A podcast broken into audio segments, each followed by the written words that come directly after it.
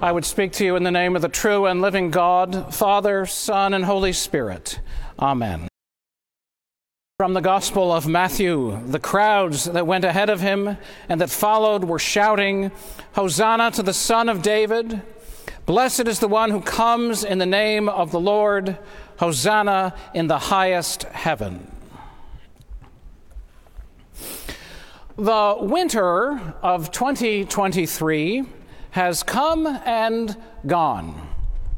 A whopping 2.3 inches of snow, never at the same time, has released us from its icy grip.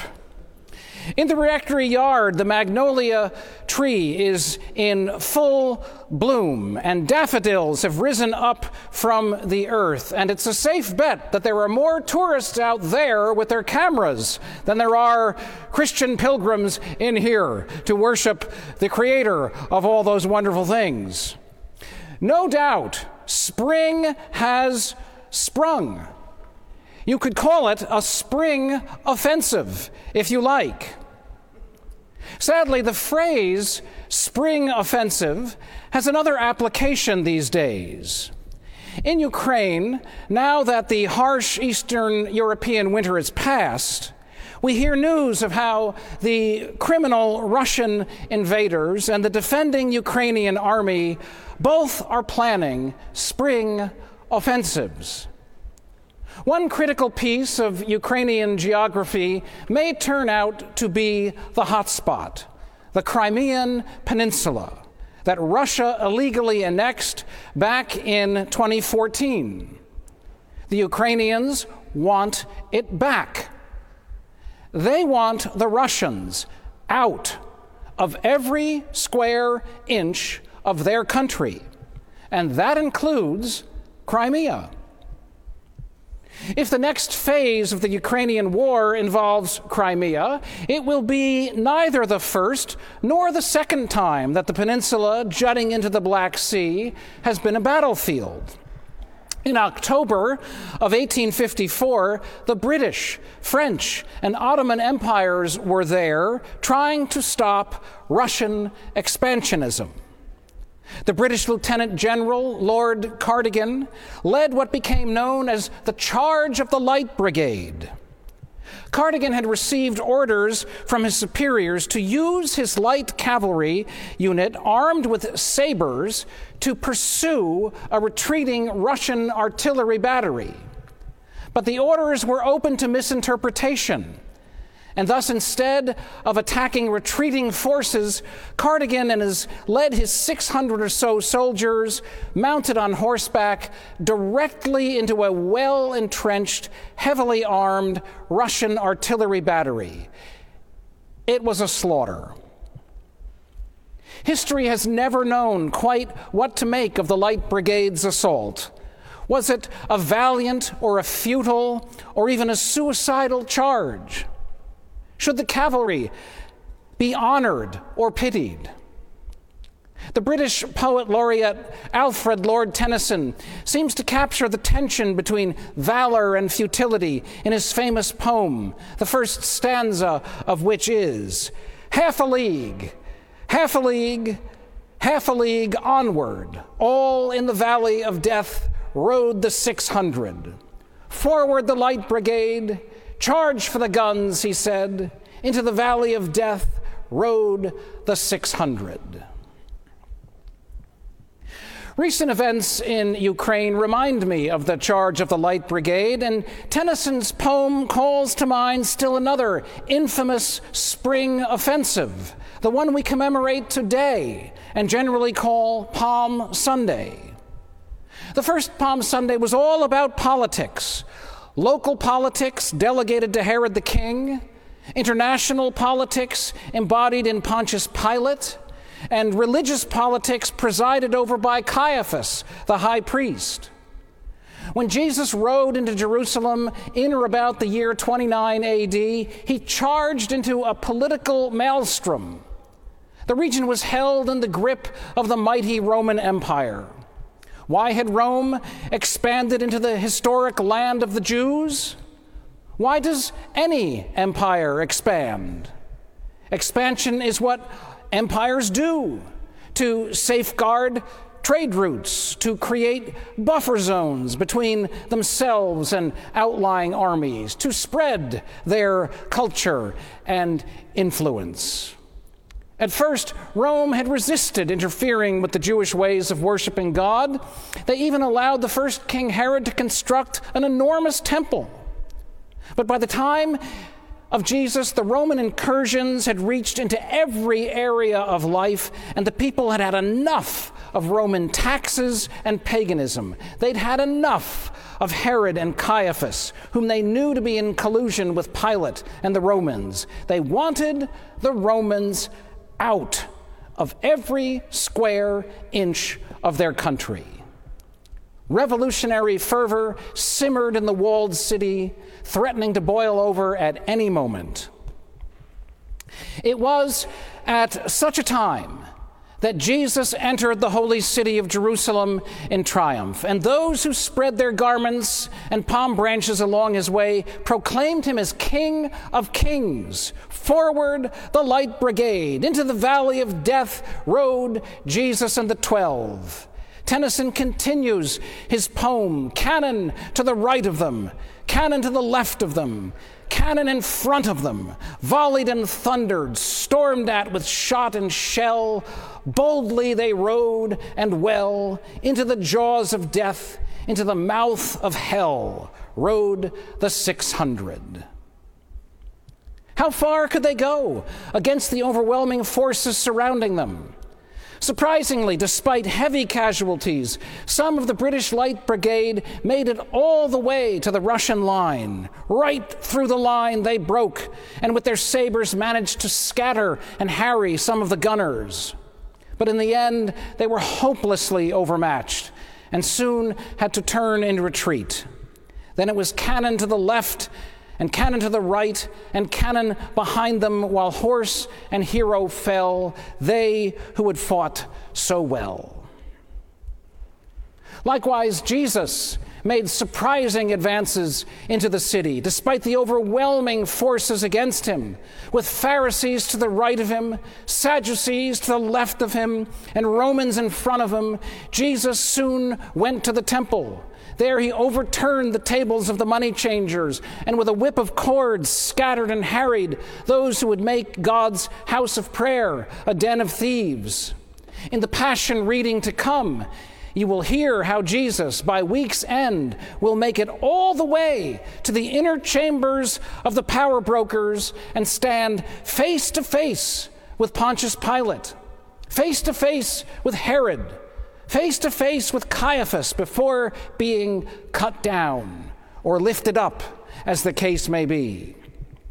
Indeed, history has never really known what to make of Jesus' assault on Jerusalem. Was it a valiant, a futile, or even a suicidal charge? Should we honor him, pity him, or follow him? What was Jesus thinking? What were his aims? Did he have any idea that he would penetrate as far into the center of powers as he did? If so, was his goal to die a martyr's death and ignite the city in revolution? Was it to oust the Romans or reform the temple or be the earthly king of the Jews? How did he think Pilate and Herod and Caiaphas would respond to this populist king? Dare we ask the question Did Jesus blunder? Did Jesus blunder too far into the city to the point where not even retreat was an option, but only a cross? Blunder is Tennyson's word from his verses in The Charge of the Light Brigade. Someone had blundered, he wrote. Lord Cardigan had misinterpreted the orders from on high. Or were the orders from on high too vague? Or was it both? What about the Lord Jesus? Let's face it, God's orders from on high can be difficult to discern and harder still to execute. In the Passion reading to come, you will see that by the time Jesus stands before Pilate, his disciples will have deserted, betrayed, and denied him. Those who proclaimed him king and son of David will all flee into the night. And then the only ones left were the mobs shouting, Crucify him. And Jesus won't seem to have much to offer in terms of defense or offense. The case could be made that he simply got himself in over his head. Likewise, we Christians also seem outmatched and underpowered if our calling really is to convert the nations far and wide. I remember Bishop Herbert Thompson in my previous diocese commenting on a popular slogan of the time that was even having its day in the churches commit random acts of kindness. Sounds okay? Commit random acts of kindness. That's great, lamented the bishop at diocesan convention. We face organized crime corporate greed, institutional racism, and international terror. And we're going to commit random acts of kindness. Forward, the Light Brigade. In our day, to accomplish a border incursion, you need tanks and troops. In Jesus' day, you needed war horses and chariots. What do we have? we have a guy on a donkey. Not much of a spring offensive. Ah, but the donkey. Don't underestimate the Palm Sunday donkey. The donkey is the clue that Jesus was by no means a blunderer. The donkey tips us off that Jesus was far too strategic to be wasting his or anyone else's time by committing random acts of kindness. An ancient oracle from the prophet Zechariah declared that God's chosen Messiah would arrive in the city riding a donkey. Any good Jew who had studied the scriptures would have known it. Matthew tells us that the, of the deliberate steps Jesus took to secure the donkey. A secret follower in the city had one, and Jesus made arrangements well in advance for his disciples to acquire it with a series of passwords. It wasn't magically there, Jesus had arranged it. Jesus easily could have arranged for a war horse or a chariot but he knew that to engage the worldly powers with their own weapons would be to lose the battle before the fight could even begin. Rather, his aim was to stand in God's strength alone, following God's script that he discerned in the scriptures. In studying the scriptures, Jesus would have encountered not only the donkey, but also the mysterious figure that we heard about in today's reading from Isaiah, a figure we've come to call the suffering servant. Jesus would reach two revolutionary conclusions. First, it was to be this figure, not a military warrior, who was to ride the donkey. Indeed, the long awaited Messiah was, in fact, the suffering servant. Second, this figure, this suffering servant, was none other than himself. Jesus understood that his vocation was to suffer and die on behalf of the people, and that God would redeem the people through his suffering and death. It is hardly logical to our 21st century minds. It's about as logical and linear as our opening Palm Sunday procession, which meandered round and round the church rather than simply going directly from point A to point B. The ways of God are strange to us. But let it not be said that Jesus is unworthy of our allegiance.